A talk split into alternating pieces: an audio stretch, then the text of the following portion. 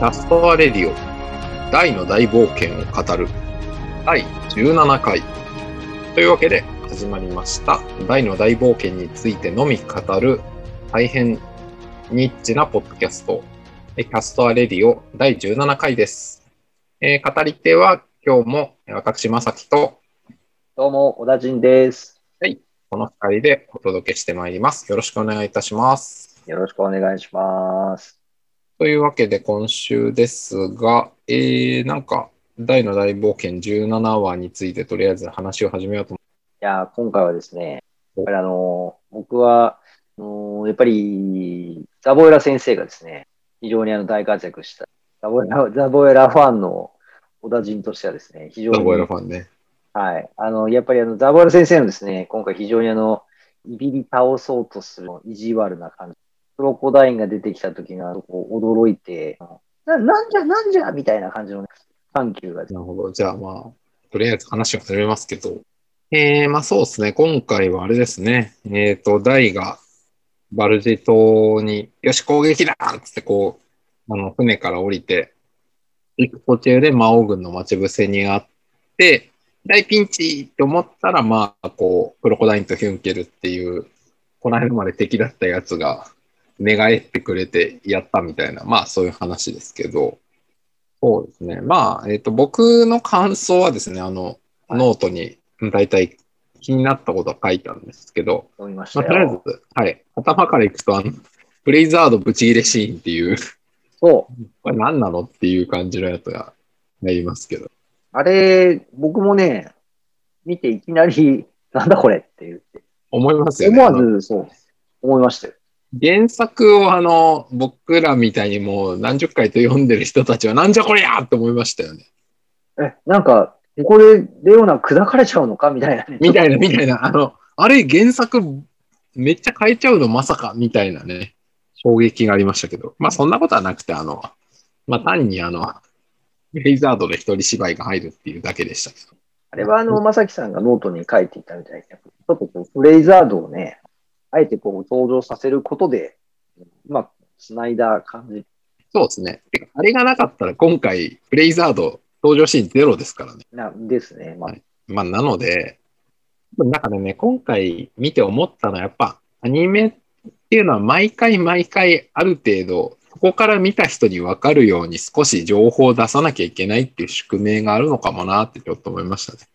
ああ、なんかそれで言うと、なんか、多くのアニメが、あの、冒頭に、前回の振り返りみたいなシーンが、多少入る。入れますよね。うん、なんならあの、主題歌の前に結構前回の振り返りシーンがあって、そこから主題歌に入って、うんあの、その回の本編行くみたいな流れで進むアニメも結構あるじゃないですか。ありますね。で大の大冒険、今回そういう意味では、こう全然、全部あの、振り返りはないですよね。うん、まあそれってあのね、ジャンプ漫画ファンの小田陣さんはよくご存知の通り、その連載中作品だと、えっと、アニメが追いついちゃう問題を防ぐために、そのイントロと終わりとかで時間稼いで引き伸ばしてるよね、これっていうのあって、やっぱ前回のあらすじってあの引き伸ばしの最大ポイントじゃないですか。だから大の大冒険に関して言えばもう完全に話終わってるし、多分終わる時期も決められてるから、もう前回の振り返りなんていうものを悠長に入れることは基本的には NG で、まあ、その中で振り返りを入れず描写としてなんとなく前回までの雰囲気がわかるシーンっていうのを多分冒頭にちょろちょろ入れるんだろうなって思いましたね。あその通りでしょうね。なんかそういう意味で言うと、追加しても違和感のないシーンではありましたよね。そうですね。うん、ただ、あの見張り版させられてるんだっていうちょっと笑いましたけどね。それでフレイザードの性格からしてうんって言うのかっていう謎はありましたけど、まあ、まあ、まあ結局どうせあの、アドラー様のの作戦、今回あの、今回っていうか、大失敗なんで、まあどうでもいいんですけどね。結果的には。ネタバレちゃうんですね。えーいや、だから別にね、えー一応、このポッドキャストは今言っとくと、あのネタバレとか何もあの考えないんで、なぜなら終わった作品じゃんっていう、はいそういう観点で話せる話を話す。あの、原作をもう読み込んで知ってる人しかこのポッドキャストは聞いてないだろうという。うん、聞かないと思います。原作読んでないで、今あのアニメ見る人って、まあ、小学生から20代ぐらいでしょ。まあそうでしょうね。いや、もちろんね、30代、40代とかで、あれをいきなり見る人もいるとは思いますけど、まあ少数派でしょ。いや、少数派でしょうね。なんか僕はあれですよ、この、ポッドキャストをやっぱあの、やり始めましたみたいなのを、ちょっとブログに書いたりとかですね、まあ、ツイッターつぶやいたりとか、ちょこちょこと見ていただいている人の皆さんがですね、私も見てましたよとか、読んでましたよとか、やってるなら聞きますよみたいな。少なくとも僕の周りで今、知り合いです。3人は、ポッドキャスト聞いてくれてますね。お、すごい。じゃあ、ポッドキャストのリスナーが少し増えた。あと、ちょっと増えた。りがたいことですね。ありがたい。まあね、やっぱ、ポッドキャストとかね、僕らあの別に誰に聞かれるとは思ってないけど、まあそれでも聞いてくれる人いたら、ね、嬉しいですよね。いや、嬉しいですよ。ツイッターでもね、あの、我々のポッドキャストにちょっとコメントくださる方とかもいらっしゃってね、ねいらっしゃいますけど。大変ありがたいお話。ちなみに、その、花人さんの友達の方の大の大冒険感想書いてるみたいなのは別にシェアしても大丈夫なんでしょうかね。あ、どうなんでしょうね。多分、まあ、ブログとしにインターネットで書かれてるんまあそうですよ。よね。インターネット上にオープンしてるんで、まあ、あの、非公開ってことはないと思いますけどね。まあ、じゃあ一応、はいあの、今回のショーノートに貼っておくので、まあ、あの我々の、はい、あの、ポッドキャストきっかけで、まあ、思ったことを言語化するっていう取り組みを始めてくださった方もいるという、まあ、我々的にはちょっと嬉しい事例ということで、はい。なんかあの、アニメを見て、我々のポッドキャストを聞いて、こう、ポッドキャストではあまり触れられてなかったことに、こう、あえてちょっとこう、切り口を持って、ブログを書いてくださってるみたいなので、いや、それすごい嬉しいですよね。うん。まだ僕も同じさんも多分、えっと、気づいてないこともいっぱいあるし、気づいててもとりあえず、あの、時間の関係とかめんどくさいから言ってないこと多分いっぱいあるんで。まあ、そういうところをね、なんかこうやっていろんな人が保管して、こう、一緒にね、このリアルタイムの世界観というか、楽しめるといいですよね。うん。あとあれですよ、あの、まあ聞いていただいているかどうかはちょっと正直わからない。まず、まあ、ままず、もう聞いてない可能性の方が高いと思うんですけど、この間、あの、前回のポッドキャストで、えー劇版作家のあの、林由紀さんをはい、はい、はい。ご紹介したじゃないですか。はいあの、ライブドアの、あの、インタビュー記事とともにご紹介して、そうですね。これをこう、僕、ツイッター上でこう、シェアしたんですよ。はい。ただですね、なんとあの、林ゆうきさんご本人からツイッター上でいいねをいただけ、おこれ非常に嬉しかったですね。そうなんですよ。少なくとも僕の、あの、ポッドキャストでこう、林ゆうきさんについて盛り上がりましたよっていう書き込みは読んでくれました。じゃあ、林さんのツイッターを、あの、ショーノートに貼っておくので、そしてあの、最近話題のあの、クラブハウスで、はいはい林さんユーザー登録されてらっしゃるのを見つけたんで、あ、そうなんですね。クラブハウスでもちょっと私フォローさせていただいて、おお。いや、ちょっとクラブハウスで大の大冒険の部屋を作って、うん林さんを招待して、林さん交えて喋るっていうのをなんか実現したいなと思って。野望。いや、いや、なんかこう大の大冒険やってる間じゃなきゃできないよな、みたいなね。そうですね。そう。ちょっとあれですよね。あのまあ、クラブハウス、まあ、これを聞いてるような人は多分クラブハウス何か知ってると思いますけど、まあ、あの、あれですね。えっ、と、まあ、知り合いとかといきなりこう、音声チャットルーム立ち上げたりとか、あるいはまあ、その、ね、自分がフォローしてる人の音声部屋を聞きに行けるという、この2週間ぐらいで爆流行りしてるアプリですけど、すごいですね。すごいですよね。これもうちょっと余談ですけど、めちゃめちゃ流行ってますよね。でも、あの、やっぱまさきさん言ってくれてましたけど、大の大冒険語ってる部屋ないですよね。ないですよ。そんなものあるわけないじゃないですか。あれですよね。いや、やった、あの、だから僕ちょっと思ってるのは、クラブハウス、例えば、えっ、と、この間誰か言ってたの、エヴァンゲリオンの、えっ、と、金曜ロードショーかなんかの実況の時にルーム立ち上がって結構活気があったとか言ってたんで、なるほど。あの、だから土曜の9時半の、まあ、リアルタイム放送に合わせてルーム立てて、まあ、感想を言いたい人は言うみたいなのは使えるかもってちょっと思いました。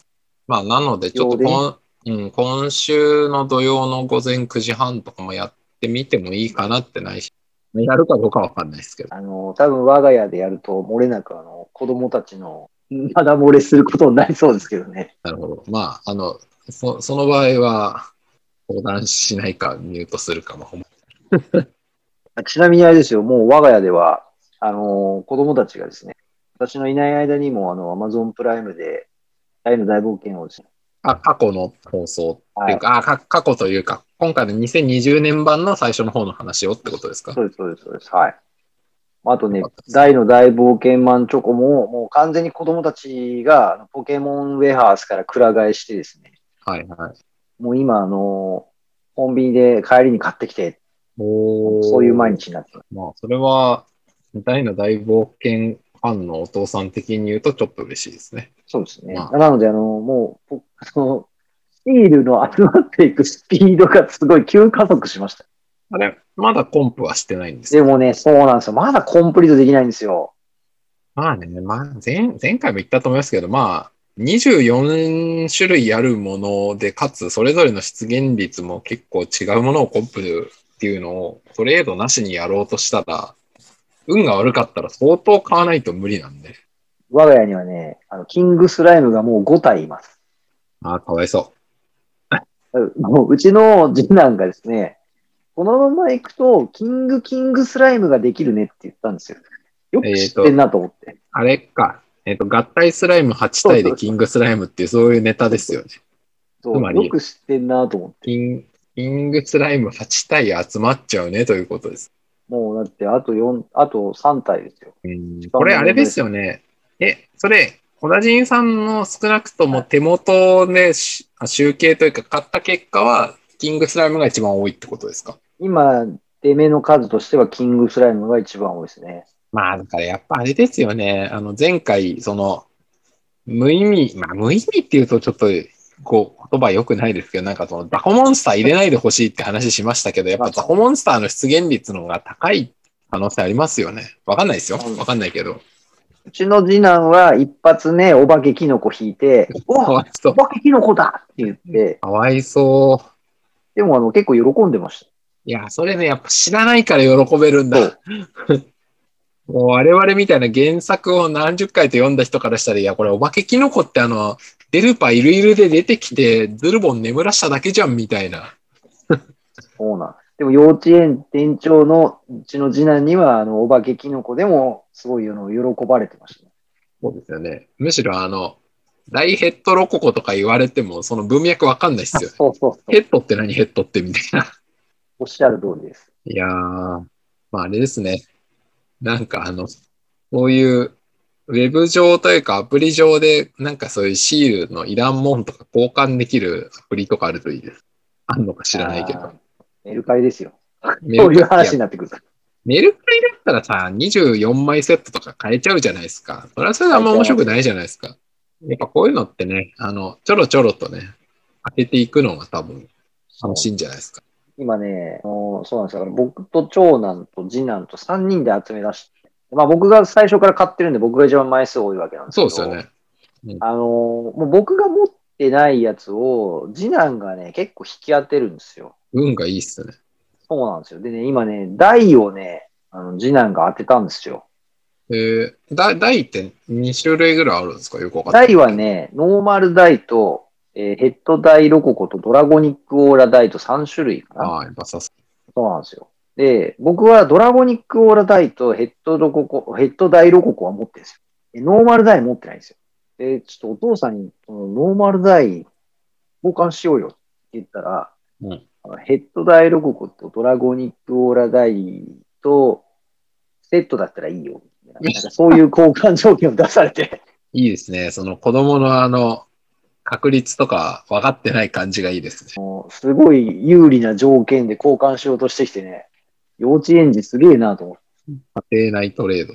でもね、まだね、ちょっと出てきてないやつらがね、結構いるんでね、あの、今週末もおそらく土日とチョコ3人で食べるんで、6枚引なるほどくチャンスがあるんで、いいですそこでまた何が出てくるか、次回ご報告いたします。僕もあの、ようやくコンビニで売れるよう、売られるようになってから、あの、二つだけ買ってまだ開けてないんですけど、え、まだ聞いてないんですか？開けてないですよ。いや、なんかあの、ポッドキャストとかのネタに、開封しましたみたいなネタできるかなとか思ってて開けてえ、ない。ちょっと今開封しましょうよ。じゃあ、あの、2個あるんで1個開けてみましょうか。一個開けてみましょうよ。これ何が出るか。さあ、今。いででもこれさ、あのさ、YouTube と違って、ポッドキャストは音声だけだからさ。や、じゃあ、まさきさんのリアクションを聞いて、何が出たかを予想するクイズを。あなるほどね。あいいですね。じゃあ行きますよ。あ、ちょっと待って。はいえっ、と、さあ、リスナーの皆さん、今、手で開けるとあれだからさファミラーって大の大冒険マンチョコのパッケージを開けて、はい。今、そのリアクションから何のシールが出たのかを予想するという。これね、今、あの、プラスチックを開けてるんですけど、今これ、ノイキャンをアプリ上で入れてるから、まさか音が入ってないんじゃないかって言うけど、今音してます？何もしてないあの、ノイズキャンセリングが全力でかかってますね。じゃあ、まあいいや。シールはあれか、え？チョコと裏紙の間に入ってる。そうです、そうです。裏紙の裏に入れてく出れして、チョコをパカって取ると、何が入ってるか分かる。もう今、今ね、裏側、あ、ていうか、はい出したら裏向きになってる説明書が見えちゃった。もう悲しい。泣きたい。まさかの、お化けキノコ、惜しい。キメラ。正解おほほほうわー、キメラだよ。いらない。うわ、もう、いらない。めっちゃいらない。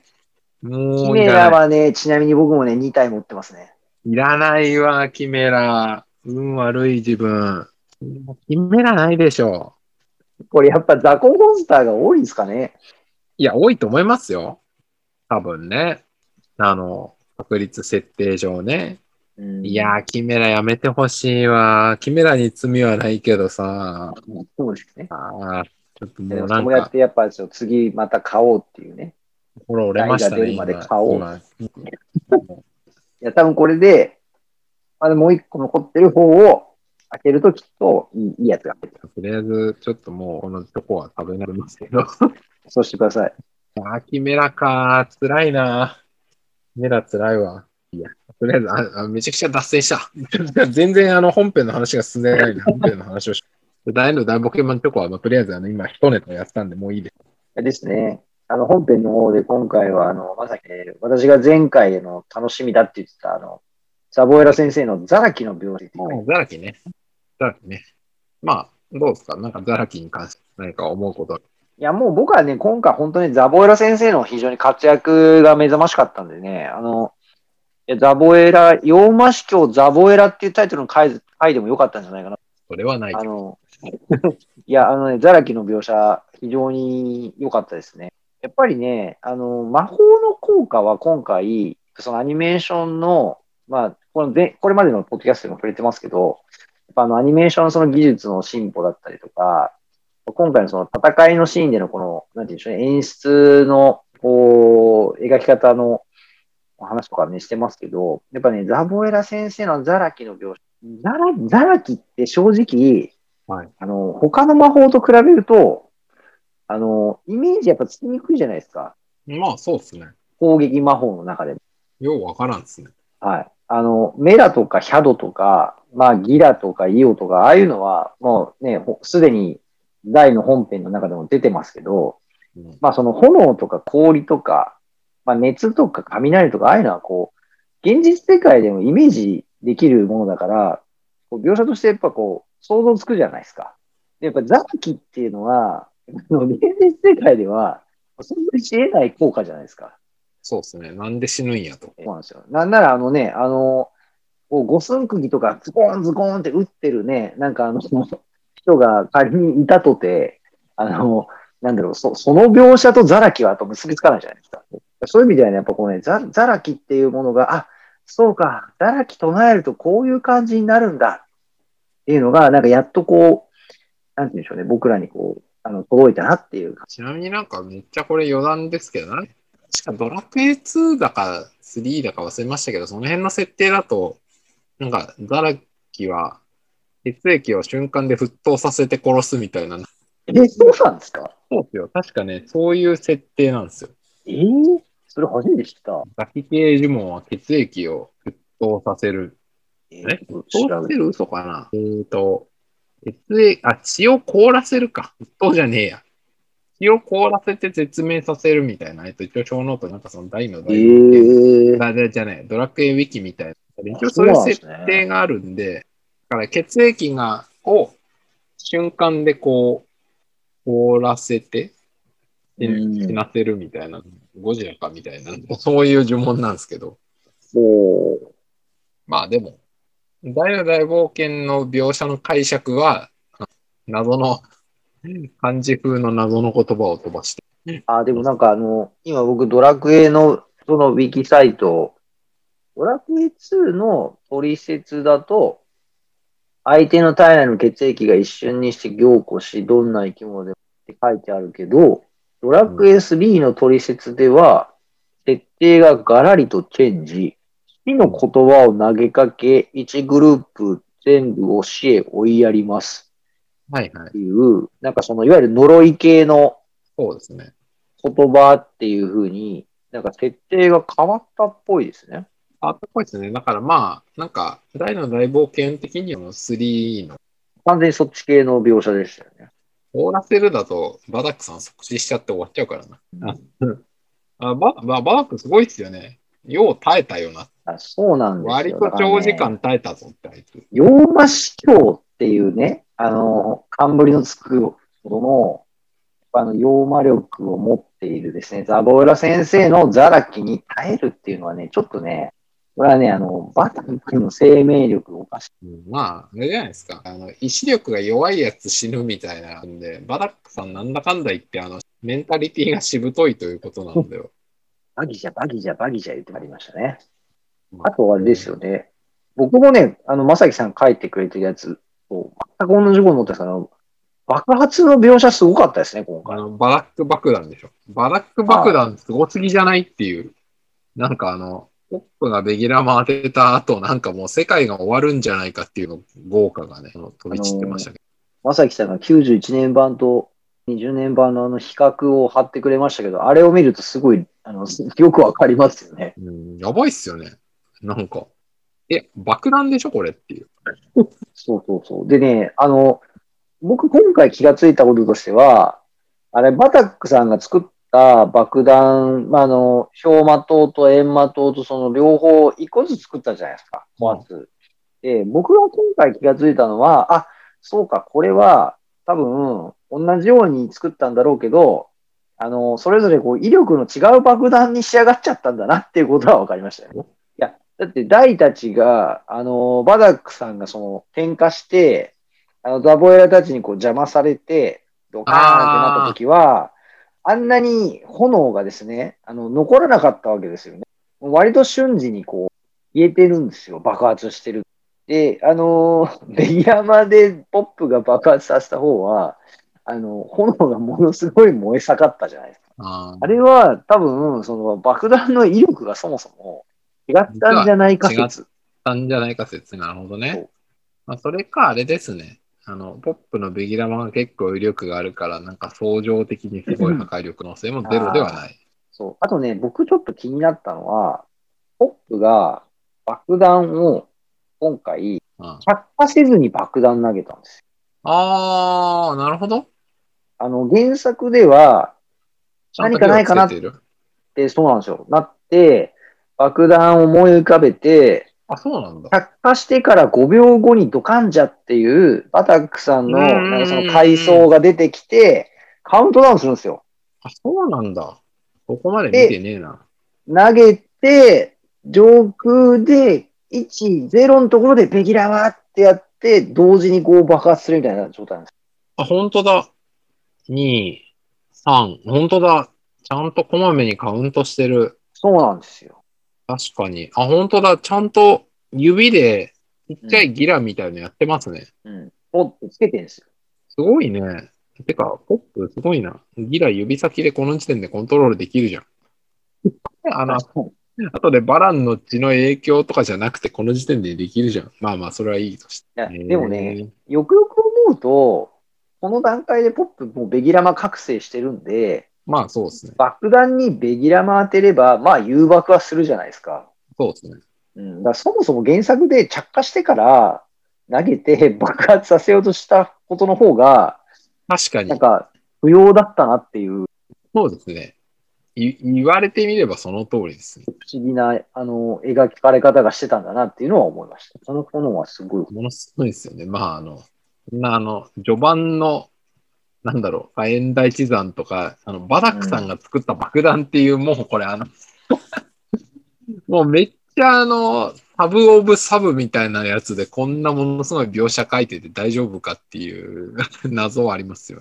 大たちの技、技ですらない。今今後の大とかバランとかの威力の技、ちゃんと エフェクトかけるのかって。それ言うと、だってこの後、アドラーがベギラゴンするじゃないですか。あ、しますね。これだベギラゴンより威力出てますよね。このこの全爆然弾の後は。強そうですよ。いや、ほんと、全然強そうだもん。なんなら、あの、あれですよね。アークデーモンとかちょっともう、瀕死ですもんね。完全にバダック爆弾であの、あの辺のやつらやられて。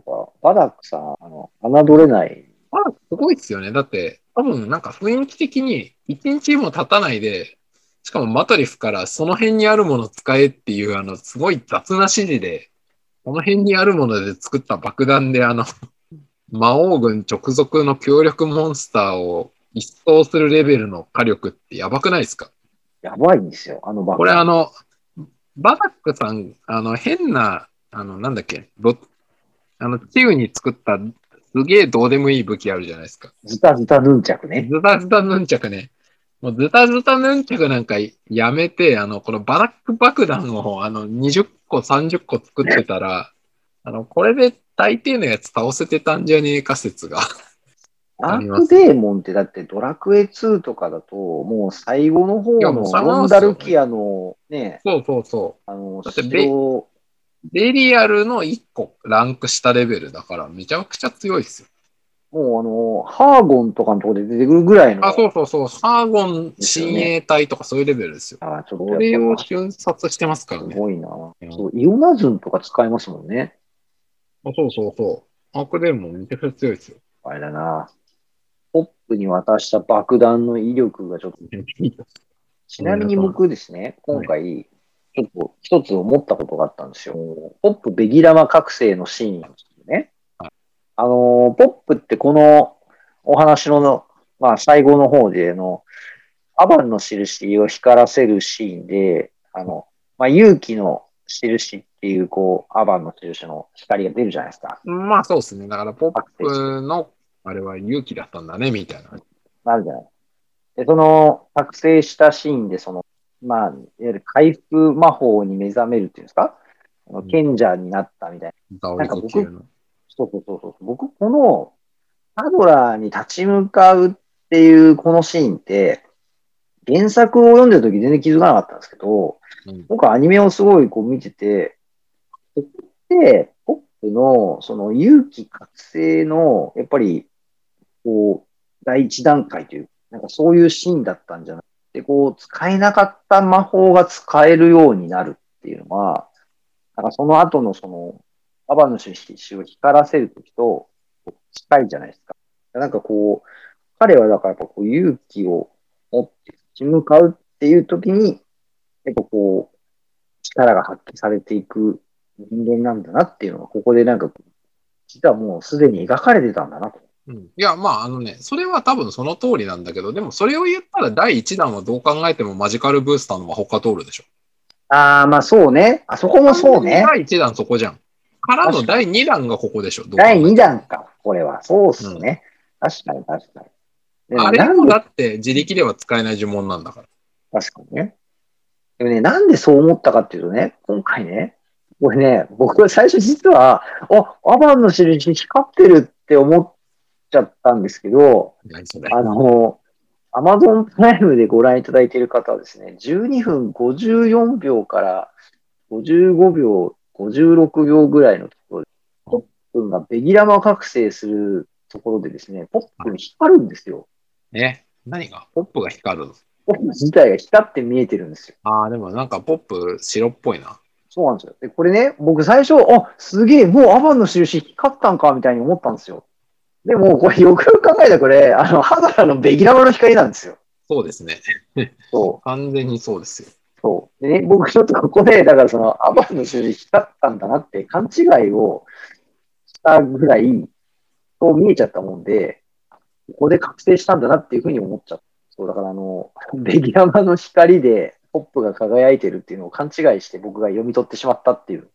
ただそれだけなんですけどね。何ちょっとこんな風に見えてしまいました。キャプテン翼とかでもそうですけど、あの、シュートされて、ボール飛んでくるときにあの、ボールの動きが遅すぎないかみたいな感じで、このベギラマ飛んできた。それはしょうがないでしょ。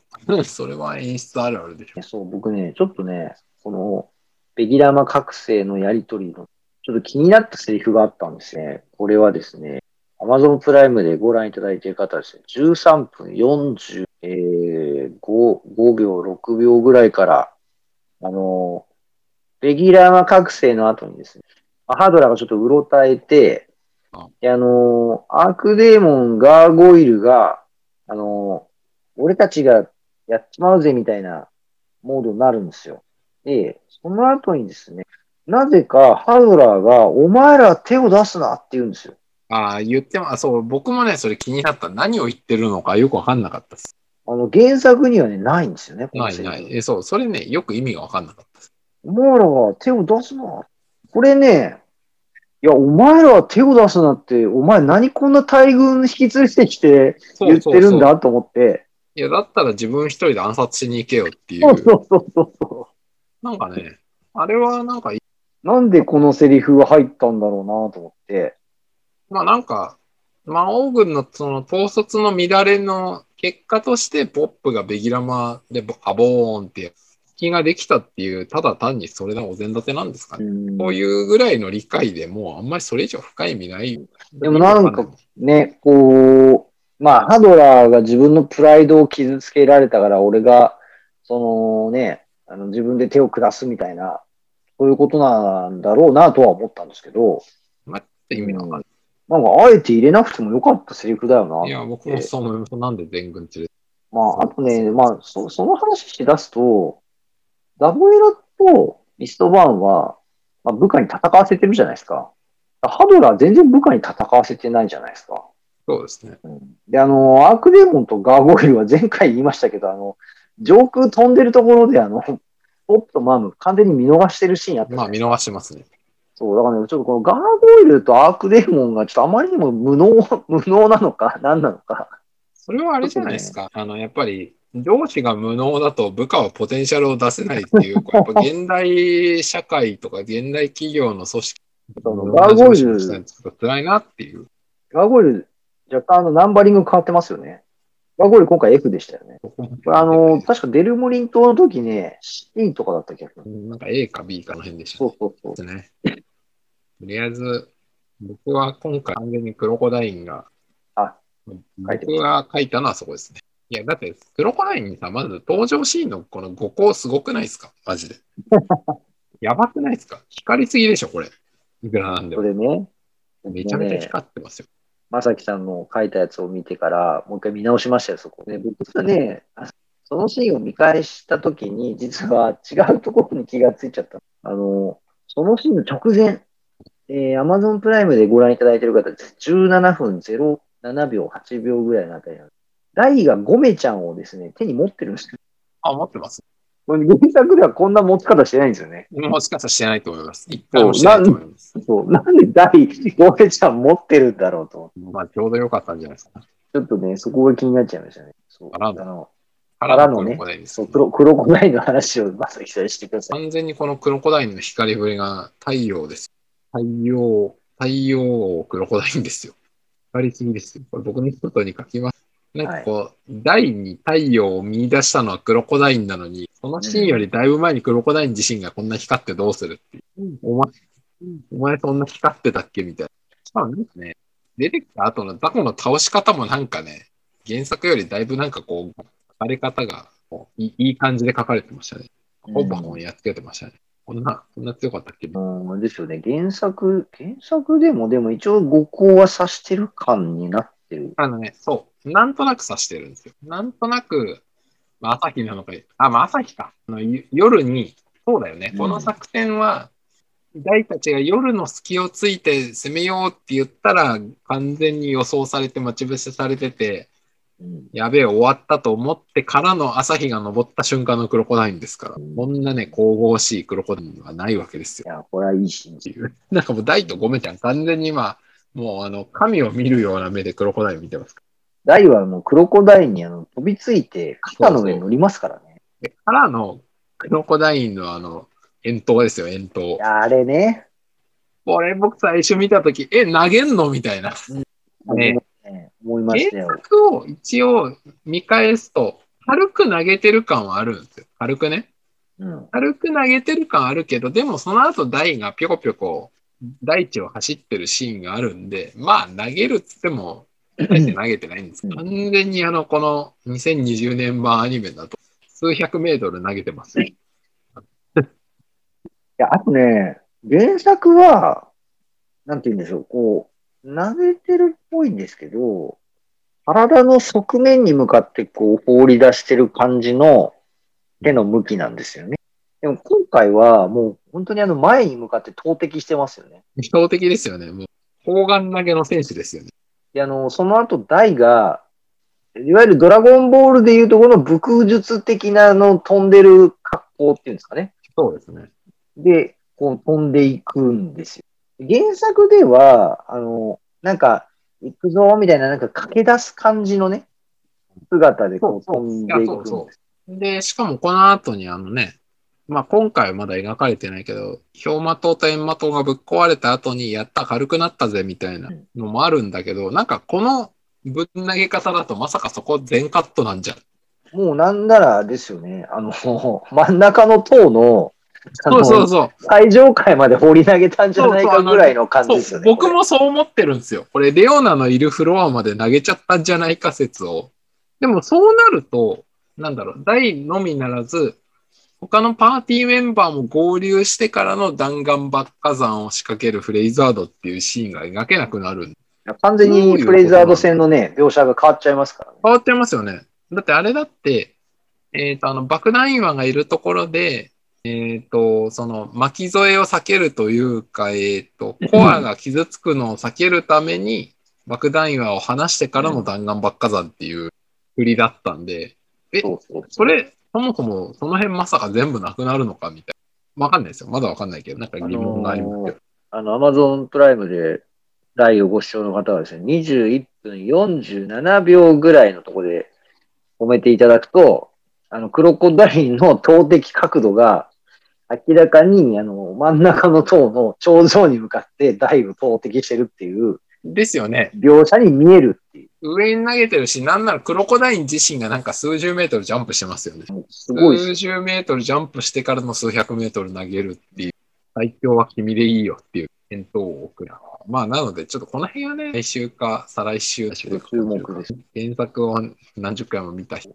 でもね、僕、まさきさんのあの書いてくれたのを読んで、あ、なるほどと思ったんですけど、そのクロコダインが、僕、大という存在を、その太陽というふうに例えたみたいなところは、これ、なんか僕あんまり気にして読んでなかったなと思って、今まで。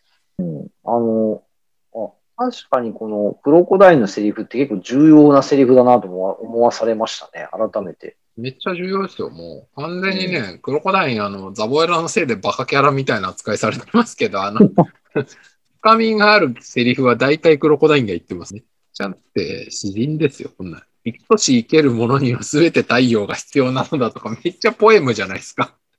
もう、すごいポエムですよ。完全にあの、発言のポエムさでもクロコダイン。いや、もうあのね、バランにね、その、太陽、太陽の子かって、その、思い出させるぐらいのね、この訴える言葉の力があるわけですから、これ、ねクロコダインは、ちょっとこう、美味しいキャラですよね。ね、やっぱね、あの、ねネネットでよくネタにされるね、やられるシーン多すぎ問題のせいで、こうネタキャラ化されてますけど、もうなんか、バタックさんにね、もう、なんじゃ、このでかいモンスターはとか最初言われてますからね。言われてますからね。まあ、後でね。あとね、僕ね、でもね、この投擲の話でいくと、ああのーハドラーがね、まあもう投擲するじゃないですか。で、走馬灯の上に。僕ね、あの、台、クロコダインが台を投げたのは、その台も飛んでいく気があるじゃないですか。うん真ん中の塔に向かって。そうですね。だからこの、まだわかるんですよ。でも、あの、ハドラーの方はね、もうマームぐったりじゃないですか。もうなんならあれ多分もう HP1 ぐらいのもうあのはい完全にオレンジ色にステータスのこの枠になってる状態じゃないですか。この状態で、あの、よく言うじゃないですか、こう、あのもう、はいはいはい気絶してる人間って、めっちゃ重いって。そう。で、だらんとしてるじゃないですか。うんで、それをね、あのー、大馬島の、あの、とんがった頂上に向けて、あの、あれ、しかも結構な距離、あの、あ原作は、割と、氷馬島のすぐ下ぐらいで戦ってて、その、真上に放り投げるみたいな感じに見えるんですけど、今回のアニメね、結構距離離れたところにあるんですよ。そうそう。なんかね、氷馬となんか数百メートル離れてんじゃねみたいな。そこにね、あの、首根っこ捕まえて、うわーって放り投げて、ちょうど突き刺すように投擲するって、こうハドラー半端ねえなと思ったんですよ。ハドラー腕力。もう、まあ腕力もそうなんですけど、コントロール良すぎるだろう問題ですよ。ね、この辺の人たちはみんな 謎のコントロールがいいんでこん。なに軽々投げるか。あとあの、ハドラーにも思いっきりグーパンされて、マームよく原型とどめてたなと思ったんです。あとあの、あれシュンケルが氷馬島をあの壊したシーン？あれあの、なんかこう確かに、受けてるような描写には見えたんですけど、そうそう。僕はとこが謎だなって思いました。うんでも、あのシーンって、鎧の魔剣が顔のとこからこう外れて、地面にこう剣を刺してる、突き刺してる状態でマームを受け止めるじゃない。だから僕の予想としてはやっぱり剣で叩き割って、うん。でその叩き割った剣を地面に突き刺して落ちてきたマームを受け止めるっていう、そういう状況なんじゃないかなっていうのは、あの、想像はしてました。でも確かに、あの、なんかちょっと溶けて崩れてるような描写にはなってたのは、不思議な感じはありましたね。ちょっとずれますけど、表炎結界呪法を、あの、知らんけど、2個の塔が揃ってないと効果発揮しないのではっていう感じがするんで、1個壊せばよかったのでは。それね、まさきさん、俺、今ね、最後に触れたかったところなんですよ。まあ、これは原作からそうかもしれない。そう。あの、なぜか、両方の塔を倒す、壊すっていうことになってるんですよね。うん、なってる。結界を破るには。しかも、あの、さっきほら、あの、言っていた、台が、あの、真ん中の塔に向かって走っていくところも、両方崩れたっていうことで、体が軽くなったってなってんですよね、確かねな。ってる、なってる。あの、クロコダイン、多分これ次回きっと描かれるんでしょうけど、クロコダインが、ぎあの、銃を通攻撃、そうそうそうそう秒いボボーンってやって、エンマと壊れたってなって、体が軽くなって結界消えたんだになるんですけど、いやこれね、どう考えてもね、一個倒れたら結界消えると思うんですよね。僕もそう思うんで、まあ、そこは、突っ込んではダメなんだと思います。うん、いやあと、僕、最大の疑問は、この結界のエリアは、どこが際なのかっていう。これね、確かに、あの、氷馬島と閻魔島を両端とした楕円みたいな感じなんだったら、中に破壊しようとしてる大たちも影響を受けちゃうのではないかという疑問がありますよね。この大たちが戦ってるところは、結外なの外じゃなきゃおかしいんですよ。外じゃなきゃおかしいんですよ。そうなんですよ。外じゃなかったらベギラマ使えないじゃんって話だ。でね、これはあの、まあ大の大冒険は結構丁寧に解説をしてくれる作品だみたいな話ありましたけど、そうですね。あの、フレイザードが丁寧に解説をしてくれた話を巻き戻してみると、うんあの、俺以外のやつは呪文が使えなくなるって言ってるんです。ってことは、ハドラーがベギラゴン使うのも結界の中だったらできないはずなんですよ。でもそこはさすがにどうなの？魔王？ザボエラのね、ザラキとかさ。そこは決めてるんじゃない？えーっと、あの、プロキシとかさ、ああいうのと一緒でさ、通せる穴を開けときゃいいんじゃない？そういうこと？ザボエラさんおよびハドラーさんからのプロコトルは通すみたいな。いや、そういうことでしょ。さすがにだってそこさ、魔王軍側までさ、全部封鎖しちゃったらさ、技としてゴミじゃん、いくらなんでも。いや、まあまあまあまあね。結界呪法としてねそ。れはだってさ、後で出てくるミナカトールだってさ、主人公側は好き勝手やってるじゃないですか。なるほど。あの、魔王軍側はみんな抑えられてるじゃないですか。ここはいいでしょ。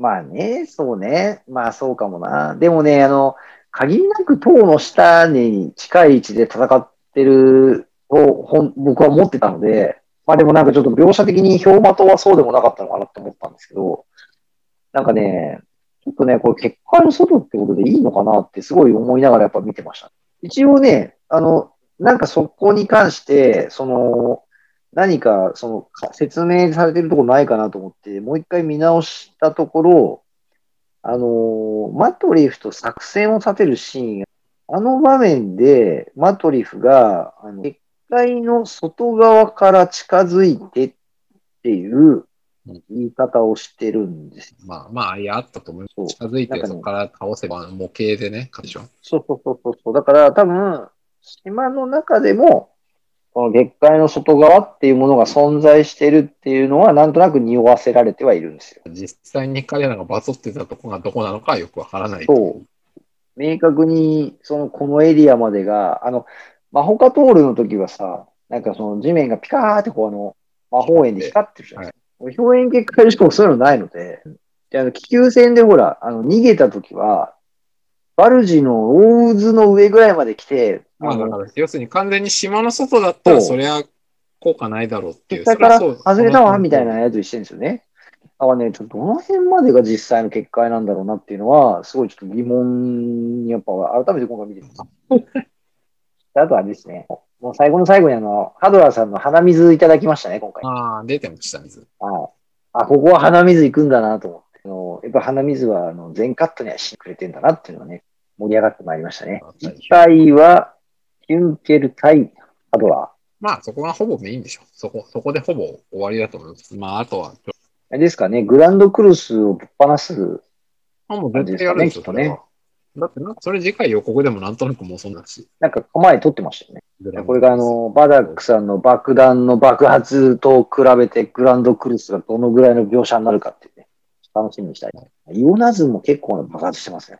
はい。いやーぜひあの、リスナーの皆様、あの、ぜひ、えー、よろしければ、ツイッター等で、えー、番組を聞いていただき大変我々励みになりますいただけると、エンドオブオーシャンをフォローしていただいて。一応、あの、とある会社なんですけど、あの、ほとんど、何の事業もせず大の大冒険っていう、会社じゃないだろ、これ。いいじゃないです世界で唯一の大の大冒険を語る会社。会社じゃねえよ。ああ、いや、そういう会社じゃねえよ。違えよ。そんな会社じゃないです。もうちょっとなんかあの、ね、一応ね、もう完全に余談ですけど、レンドボーシャンはなんかその、アニメとか漫画とかゲームとかなんかね、そういうとこから、なんか学べることを学びとして役立てて、こう、価値出してこうぜっていう雰囲気を出してる会社なので、大の大冒険のことを語りまくってるのは、実は会社のあのビジョンというか方向性とはあんまずれてないと。実はそういう話で。まあ、ご感想などはそっち、今週はそんなもんでしょうか。はい。ではでは、来ましてありがとうございます。ありがとうございました。はい、さよなら。